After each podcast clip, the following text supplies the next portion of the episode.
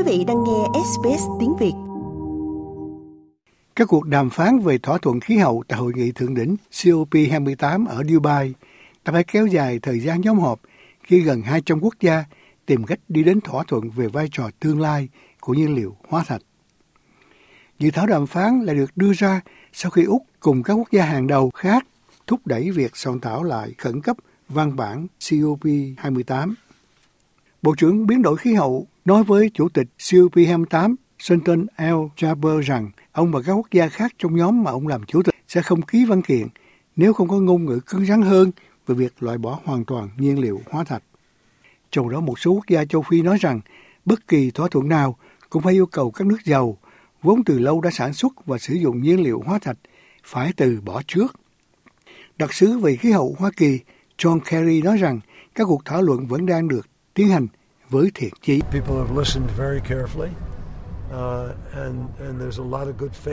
Mọi người lắng nghe rất cẩn thận và có rất nhiều thiện chí trên bàn hội nghị ngay bây giờ về những người đang cố gắng chuyển đến một nơi tốt hơn. Vì vậy, như tôi đã nói từ lâu, từ ngày đầu tiên bắt đầu tiến trình này, bằng chứng sẽ nằm trong chiếc bánh pudding và chúng ta sẽ không biết điều đó cho đến khi chúng ta nhìn thấy nó. Mặc dù các đại biểu đã làm việc chăm chỉ để đàm phán lại một thỏa thuận, một số đại diện khí hậu đã đưa ra thông tin cập nhật bên lề hội nghị thượng đỉnh.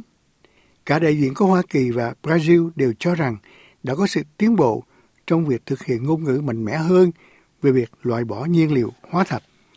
Bộ trưởng biến đổi khí hậu Canada là ông Stephen Guilbeault cũng cho biết đã có những phát triển. I was very involved in the negotiations on specifically on on finance.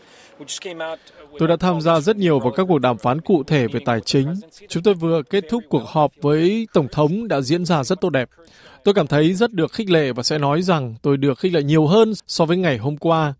Văn bản được trình bày cho chúng tôi đã không đi đủ xa khi gửi cho thế giới một tín hiệu rằng chúng ta cần giảm sự phụ thuộc vào nhiên liệu hóa thạch, có tất cả các loại nơi mà bạn có thể diễn đạt nó và bạn có thể đóng khung nó văn bản đã không đi đủ xa khi nói đến tài chính để giúp Nam bán cầu chống lại biến đổi khí hậu, chuyển đổi khỏi nhiên liệu hóa thạch và sẵn sàng đối mặt với tác động của biến đổi khí hậu.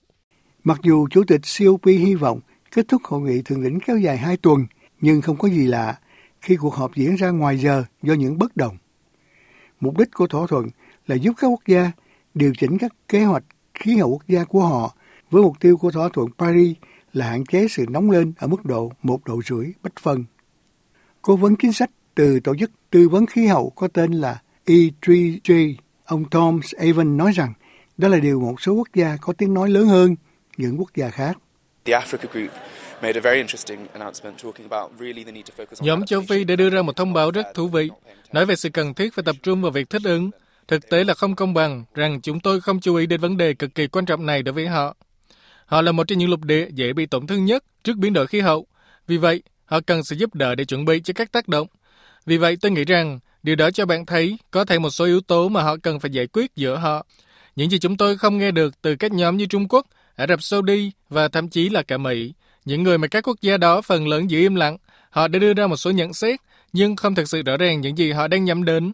Tôi nghĩ điều đó gây ra một chút khó chịu, bởi vì đây là những cường quốc sẽ thực sự định hình liệu hiệp bước này có thể được chấp nhận hay không. Khi các cuộc đàm phán diễn ra ngoài giờ, những người biểu tình chống nhiên liệu hóa thạch đã tổ chức một cuộc biểu tình vào buổi tối để kêu gọi chấm dứt việc sử dụng dầu hỏa và khí đốt của thế giới.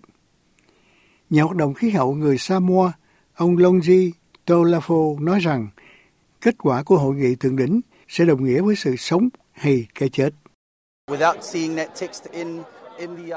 Tôi đoán là không nhìn thấy văn bản trong đó đối với nhiều người trong chúng ta. Nói một cách thẳng thắn nó có nghĩa là cái chết. Những hòn đảo như Tuvalu hiện là một trong những quốc gia đầu tiên được số hóa ở Metaverse. Điều này chưa từng xảy ra ở Thái Bình Dương, nhưng đó là thực tế đối với nhiều anh chị em của chúng ta trên khắp thế giới. Đặc biệt là ở Thái Bình Dương, và người ta cho rằng nếu các quốc đảo Thái Bình Dương thì đó là thảm họa với thế giới. Nó chỉ có thể đồng nghĩa với cái chết đối với phần còn lại của thế giới.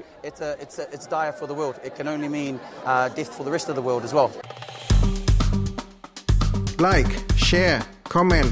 Hãy đồng hành cùng SBS tiếng Việt trên Facebook.